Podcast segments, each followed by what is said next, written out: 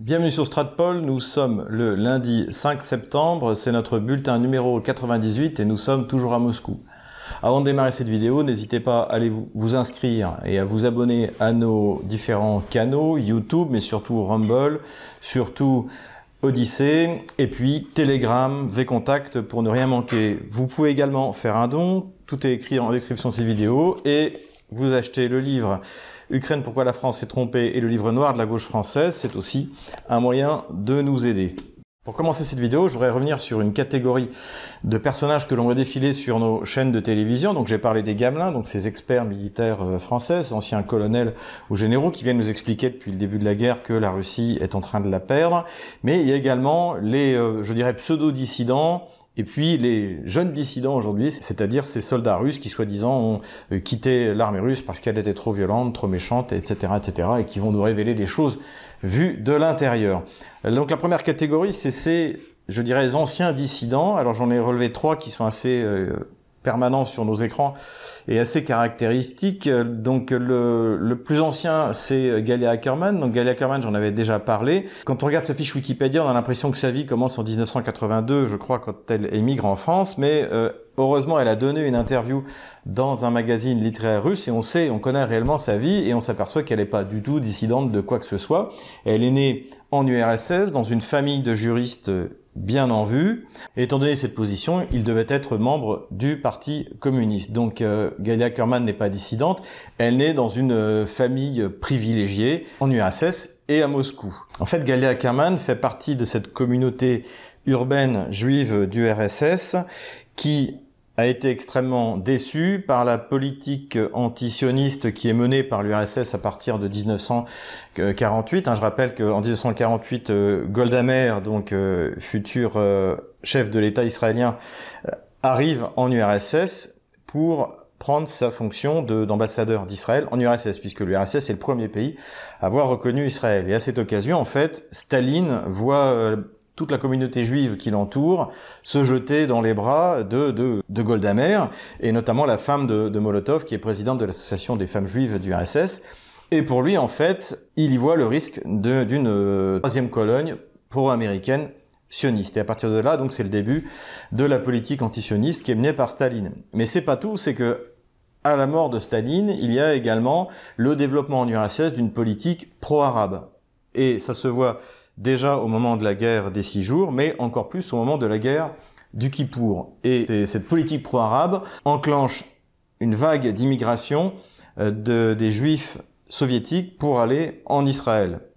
Et dans ce cadre-là, on peut considérer qu'ils sont privilégiés, les Juifs ont le droit de quitter l'URSS à cette époque pour faire leur halaya, je crois que ça s'appelle, pour aller en Israël. Galia Ackerman et son mari à l'époque font partie de cette vague de Juifs déçus qui décident d'immigrer vers Israël en 1973, au moment de la guerre du Kippour. Mais de nombreux immigrés arrivés en Israël s'aperçoivent que c'est loin d'être le paradis, qu'il faut faire la guerre, que c'est beaucoup plus difficile qu'ils ne l'imaginaient, et beaucoup, en fait, à partir d'Israël, réémigrent soit aux États-Unis, soit en Europe, et particulièrement en France. Et Galia Ackerman fait partie de cette génération qui a, en fait, émigré en Israël et qui, après, a quitté Israël pour venir en France. Donc voilà, elle n'est pas du tout dissidente, elle est même issue d'une famille qu'en fait on peut qualifier de bolchevique. J'estime qu'il y a une transition avec la mort de Staline et le 20e congrès, d'une URSS bolchevique à une URSS communiste, beaucoup moins oppressive, beaucoup moins répressive, même si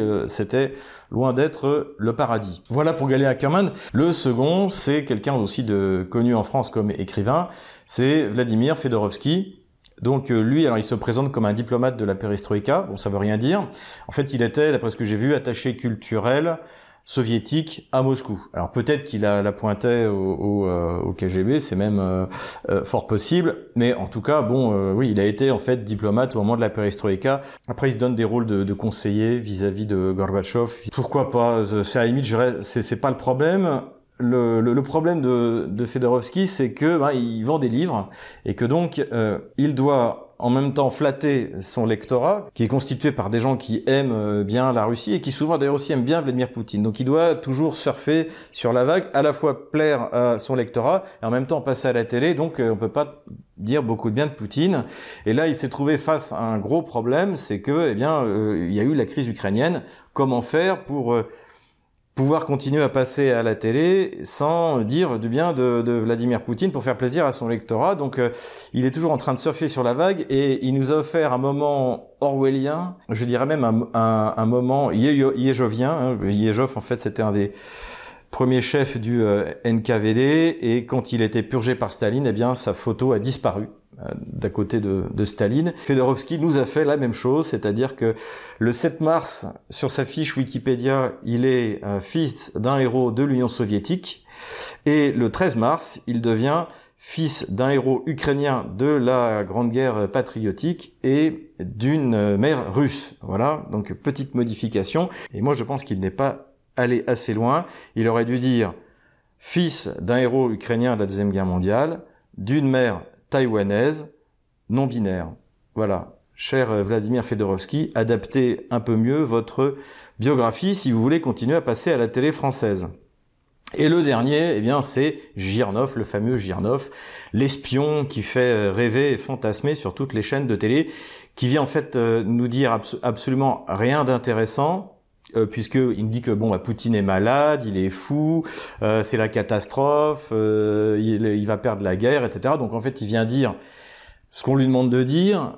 On n'apprend rien de spécifique par rapport à sa carrière dans les services secrets. Cela dit, il y a une interview qu'il donne en 2019 sur LCI, et qui est assez intéressante. On s'aperçoit effectivement qu'il rejoint l'école des espions en 1984, donc au même moment que Vladimir Poutine, même si Vladimir Poutine a à peu près 10 ans de plus que lui, mais ça c'est possible. Mais ça veut absolument pas dire qu'il a croisé Vladimir Poutine. D'ailleurs, il est incapable de nous fournir une seule preuve comme quoi il aurait un jour croisé Vladimir Poutine. Il est envoyé, visiblement, donc comme espion, présenter le concours de l'ENA en France, donc s'il est envoyé là-bas, c'est pour recruter une partie de l'élite française pour qu'elle puisse travailler pour les services de renseignement extérieur soviétiques.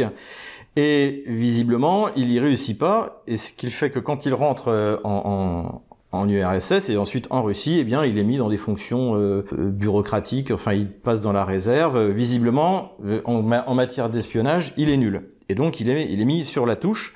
Et alors, le plus drôle, c'est qu'après, il demande, et c'est pour ça qu'il y a une série de procès, lui contre le KGB ou son successeur, le FSB ou le SVR, je sais pas trop, tout ça n'aboutit à rien, parce qu'il demande, donc à l'école du drapeau rouge, je crois, c'est ceux qui forment les espions, son diplôme d'espion.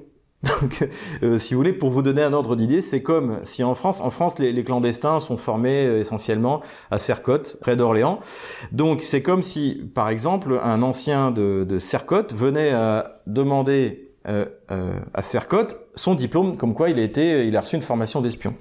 Donc, on voit bien le niveau de mythomanie du personnage. Alors, évidemment, comme il est prêt à raconter tout et n'importe quoi, il est invité sur les plateaux de télé. Voilà, donc on a trois cas assez intéressants, Jirnov, Fedorovsky et Galia Ackerman. Notons, d'après ce que j'ai vu, c'est que Galia Ackerman prépare avec Stéphane Courtois le livre noir de Vladimir Poutine. Alors j'avais déjà critiqué le travail de Stéphane Courtois, qui est très bien sur certains aspects. Je recommande la lecture de sa biographie de Lénine. D'ailleurs, c'est là où j'ai noté que, bah, en fait, visiblement, il répète un peu bêtement ce qu'ont dû lui dire ses amis ukrainiens, peut-être qu'il a une maîtresse ukrainienne, puisqu'il parle, quand il parle de la révolte de Pougatchev, il explique, il lit ça avec une révolte sur les territoires qui correspondent à l'Ukraine à l'époque, ce qui est complètement faux.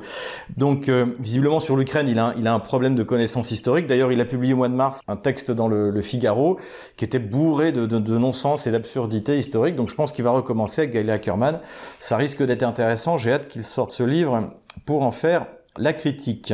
Et voilà, donc à ces pseudo-dissidents s'ajoutent maintenant des pseudo-déserteurs russes. Donc il y en a, j'en ai déjà noté deux, dont un qui est passé bien sûr sur les chaînes des médias de grand chemin français. Donc ce sont soi-disant des soldats russes qui auraient déserté et qui avoueraient leurs crimes, ou etc., etc. Donc ça, ce qu'il faut bien comprendre, je vais pas démonter un par un tous ces bobards, parce qu'en plus déjà ça ne fait que commencer, parce que plus l'armée russe avancera, plus l'armée ukrainienne se fera découper en rondelles sur la ligne de front, plus vous aurez des dissidents, des déserteurs, etc., pour vous expliquer que tout va mal et que les Russes sont méchants. Voilà ce que je voulais dire. Autre remarque que je voudrais faire, j'ai fait le choix, c'est à peu près depuis le mois d'avril, de me concentrer sur la carte militaire.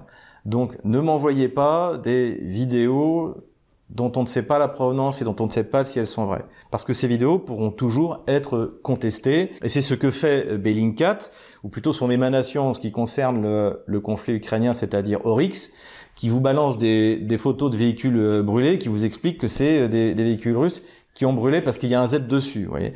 Donc on en est à ce niveau-là. Moi, je rentre pas dans ces débats-là, ça ne m'intéresse pas. La carte militaire, elle, ne peut pas mentir.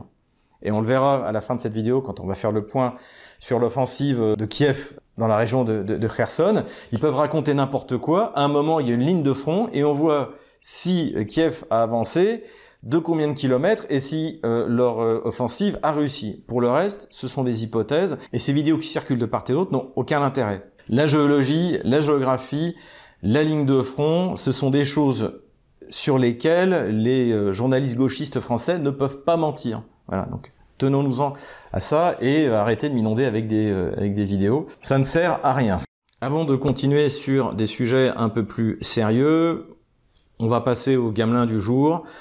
Je suis bien obligé de reconnaître que là, le général Yakovlev a encore fait très fort. Donc il a donné une interview sur LCI, où il nous a livré des considérations de café du commerce, comme par exemple que de toute manière, même sans la guerre, le régime de Vladimir Poutine allait s'écrouler.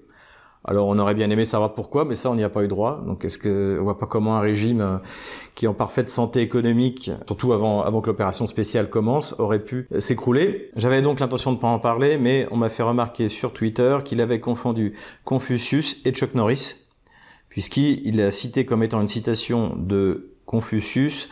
La citation c'était « Ceux qui disent que la violence ne résout rien, c'est qu'ils n'ont pas tapé assez fort ». Eh bien, cette citation, en fait, n'est pas de Confucius. Ça m'aurait paru également bizarre.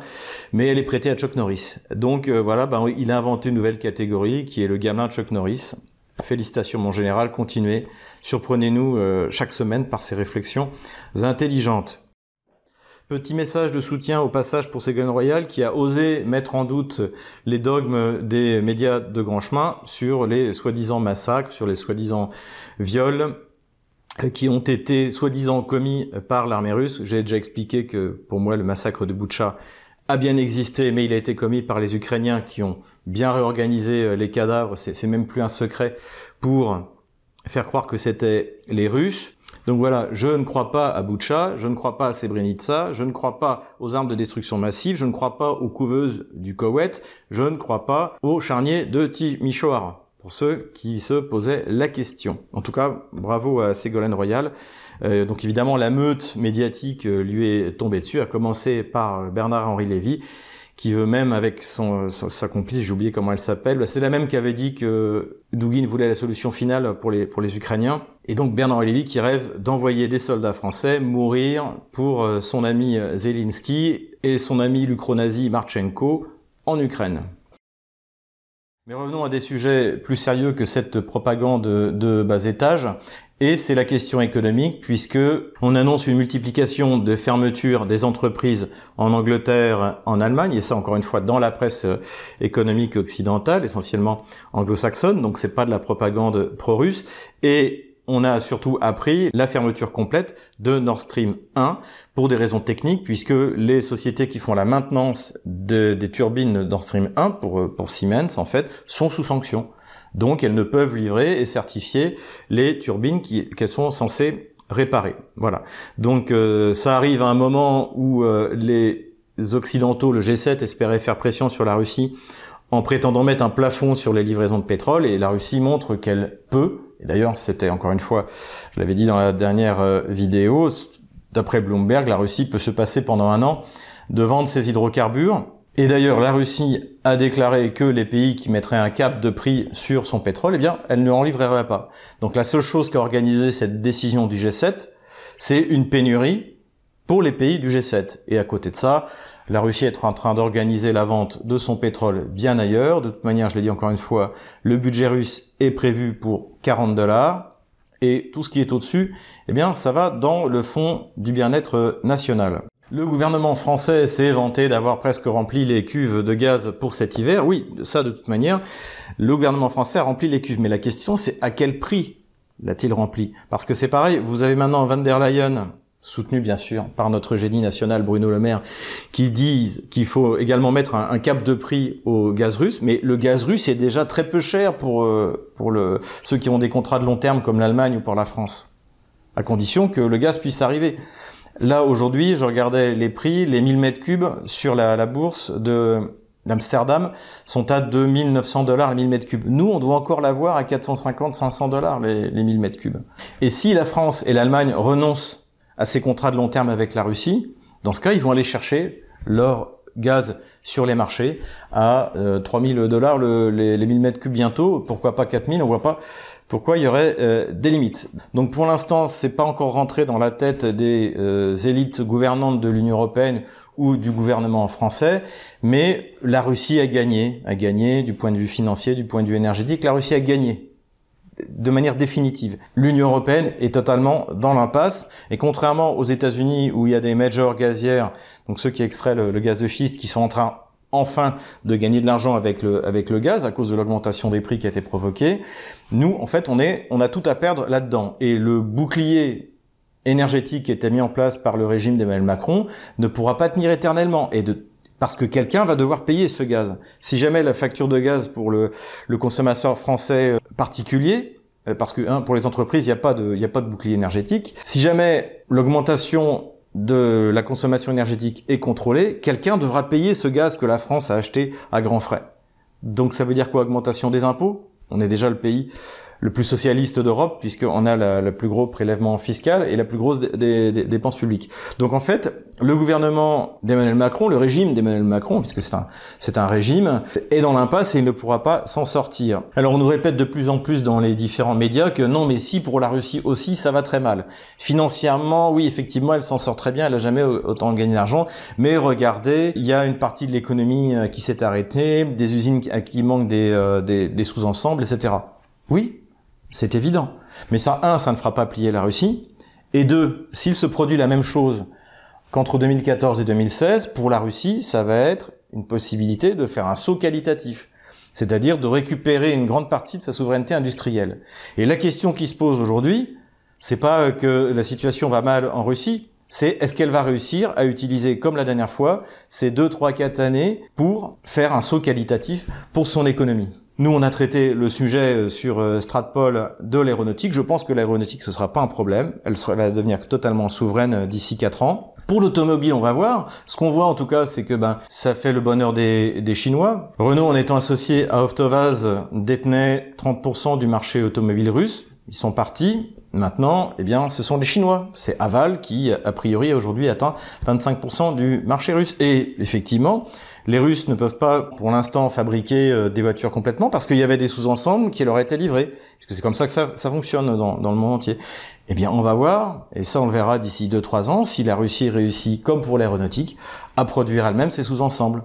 Moi, je pense que les Russes vont réussir. Et alors, je comprends tout à fait qu'en face, on me dise non, les Russes sont trop bêtes, ils vont pas y arriver. Très bien, ok. Mais pour l'instant, ça n'a pas de conséquences sur l'économie russe grave. Et ça fera pas que les Russes vont descendre dans la rue pour demander la fin de l'opération spéciale. En revanche, pour nous, pour la France, pour l'Allemagne, ça va être des pertes de marché colossales. Tout ça sur le fond de l'augmentation colossale du prix de l'énergie qui va détruire notre industrie, hein, et l'industrie allemande. Donc ils sont dans une impasse, mais effectivement on va entendre de plus en plus dans les médias que non, mais c'est très dur pour la France, mais c'est encore plus dur pour les Russes. Alors on nous a sorti également une étude de Yale qui affirme que des milliers de sociétés étrangères sont parties, etc. Alors il faut savoir qu'en fait Yale a mis au début de l'opération spéciale un classement où elle note les entreprises en fonction de celles qui sont restées ou parties en Russie. Je crois que c'est de A à F. Et donc, si vous êtes A, si jamais vous n'avez plus aucune activité en Russie. Et effectivement, il y a énormément de sociétés qui sont A, mais beaucoup de sociétés n'ont jamais travaillé en Russie. Simplement, ils ont signalé à Yale qu'ils n'avaient aucune activité en Russie. Mais ça ne veut pas dire qu'ils l'ont fermé, ça veut dire qu'ils n'y sont pas. Et C'est sur ce genre de classement bidon que les pseudo-économistes occidentaux font des analyses sans aucun fondement. Encore une fois, savoir si la Russie va réussir ce qu'elle a réussi entre 2014 et 2016, c'est-à-dire utiliser les sanctions pour faire un saut qualitatif dans son économie, on en parle dans 2 ans. Et je pense, comme je pensais en février 2015, la vidéo est encore en ligne, je pense que cette opportunité créée par l'opération spéciale et les sanctions et les contre-sanctions de la Russie vont être bénéfiques de manière générale et à moyen terme et à long terme pour l'économie russe. Voilà, je l'affirme aujourd'hui comme je l'ai affirmé en 2015.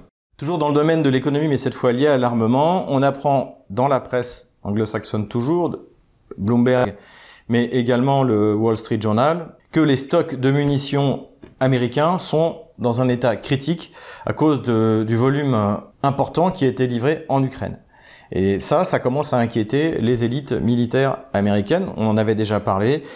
Seule la Russie, peut-être la Chine, mais ça, il n'y a pas d'information là-dessus, a la capacité de fournir et de continuer à produire massivement des munitions, et en plus des munitions basiques, hein, c'est-à-dire des obus 152 mm pour la Russie, 155 mm pour les armées de l'OTAN. Donc ça, c'est lié à la structure du complexe militaro-industriel russe qui est encore resté sur les bases de la guerre froide. Ce sera sans doute d'ailleurs une des grandes révélations de cette opération spéciale, des déficits au sein de l'OTAN. Enfin, en tout cas, c'est bien que ce soit signalé dans la presse américaine et également dans la presse anglaise où l'on souligne que l'Ukraine tente de mobiliser la production d'obus de la part du complexe militaro-industriel anglais, mais que c'est quelque chose de compliqué. Voilà pour les questions économiques. Quelques mots sur les pertes ukrainiennes. La dernière fois, j'avais cité la BBC au sujet des pertes russes.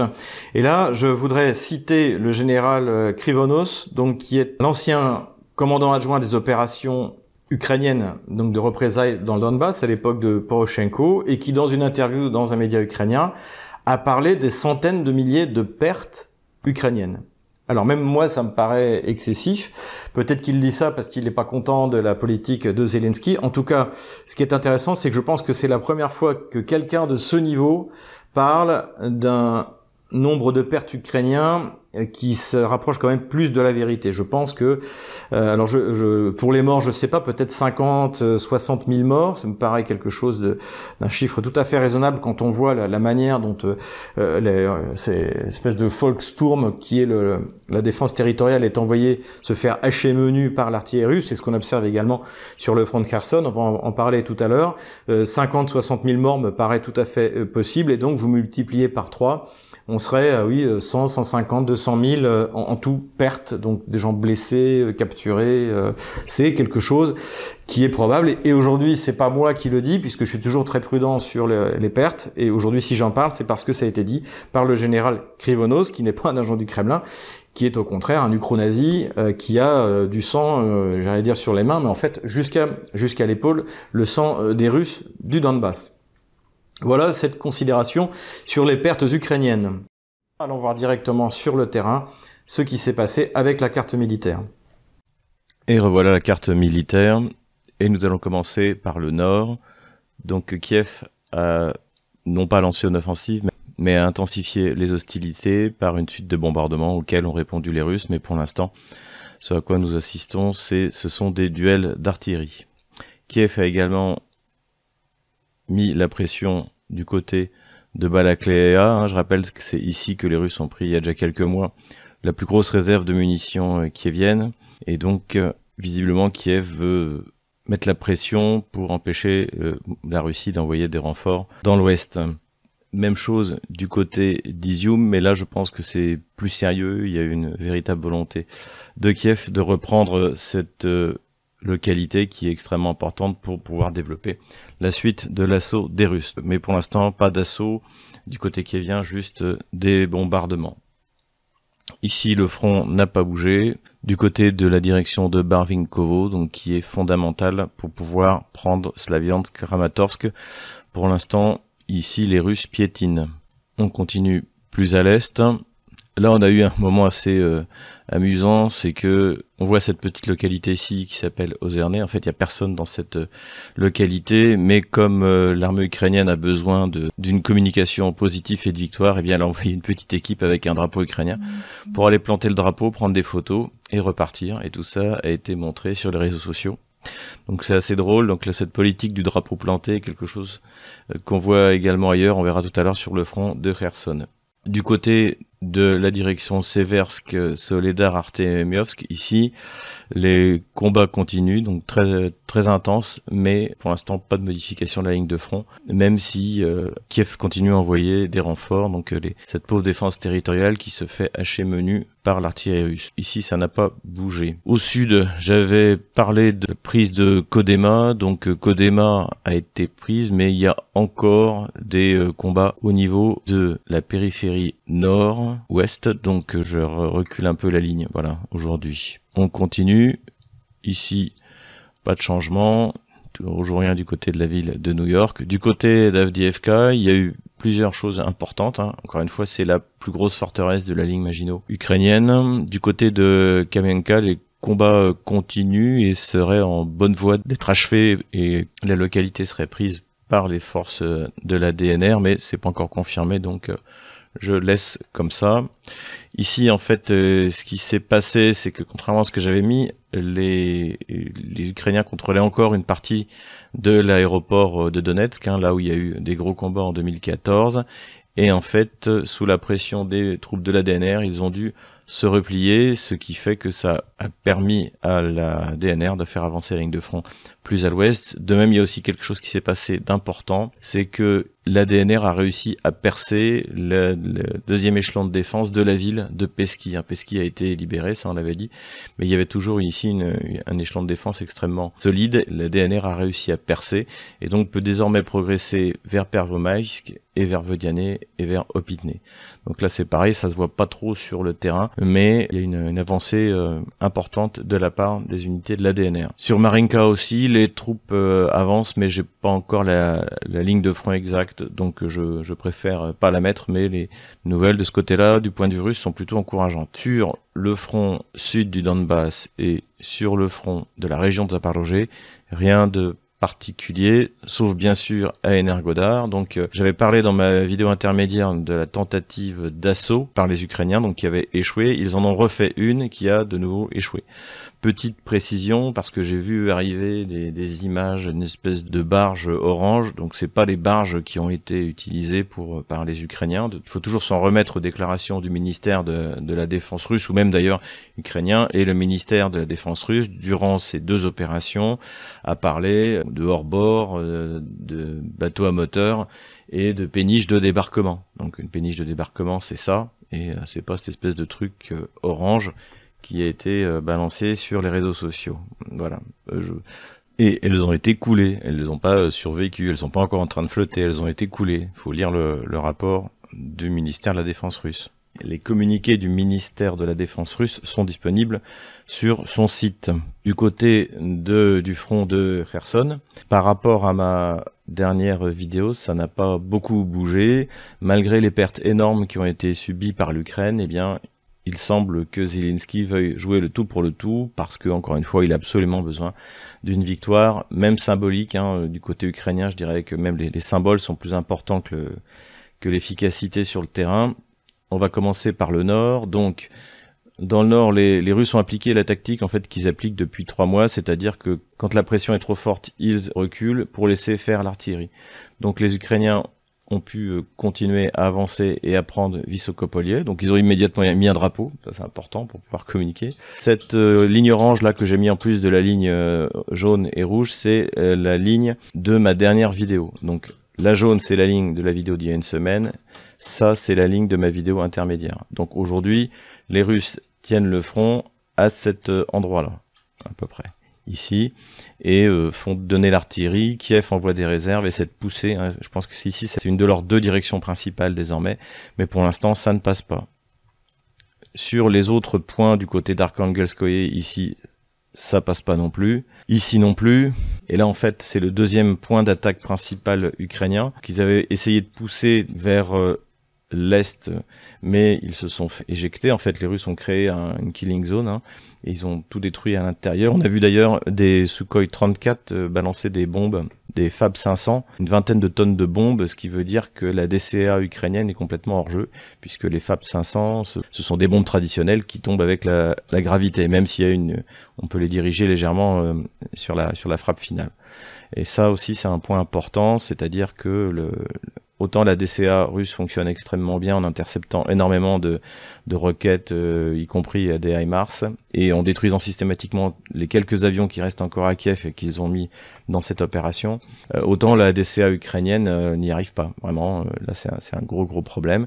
Ici c'est pareil, en fait, les Russes ont créé, comme ils ont fait depuis 3 mois, ils ont laissé rentrer les Ukrainiens et ont tout détruit. Cependant, Kiev n'abandonne pas et fait venir des réserves par cette localité-là et les envoie et essaie de remettre en place les pontons qui avaient été détruits par les Russes. Donc aujourd'hui, des combats ont lieu encore dans cette poche-là. Ici, ça n'a pas du tout avancé côté ukrainien.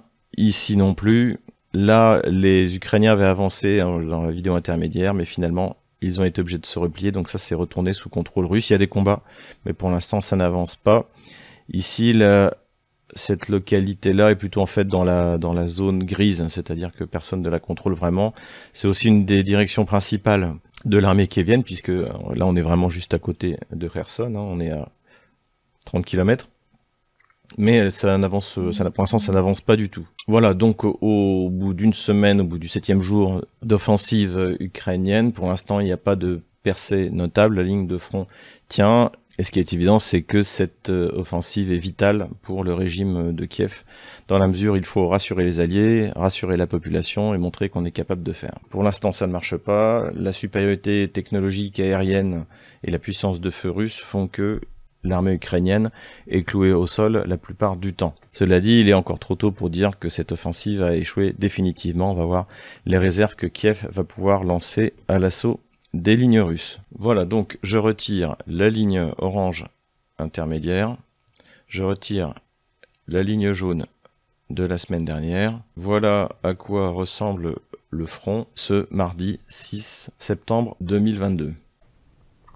Voilà, j'espère que cette vidéo vous a plu. N'hésitez pas à mettre un pouce, n'hésitez pas à faire un commentaire, n'hésitez pas à vous inscrire sur YouTube, mais surtout sur Rumble, Odyssey, en cas de censure, sur VK et sur Telegram, et encore une fois, à vous procurer le livre noir de la gauche française et Ukraine, pourquoi la France s'est trompée. S'il y a des fortes avancées d'un côté ou de l'autre sur le front, je referai une petite vidéo intermédiaire cette semaine, comme la semaine dernière. À bientôt.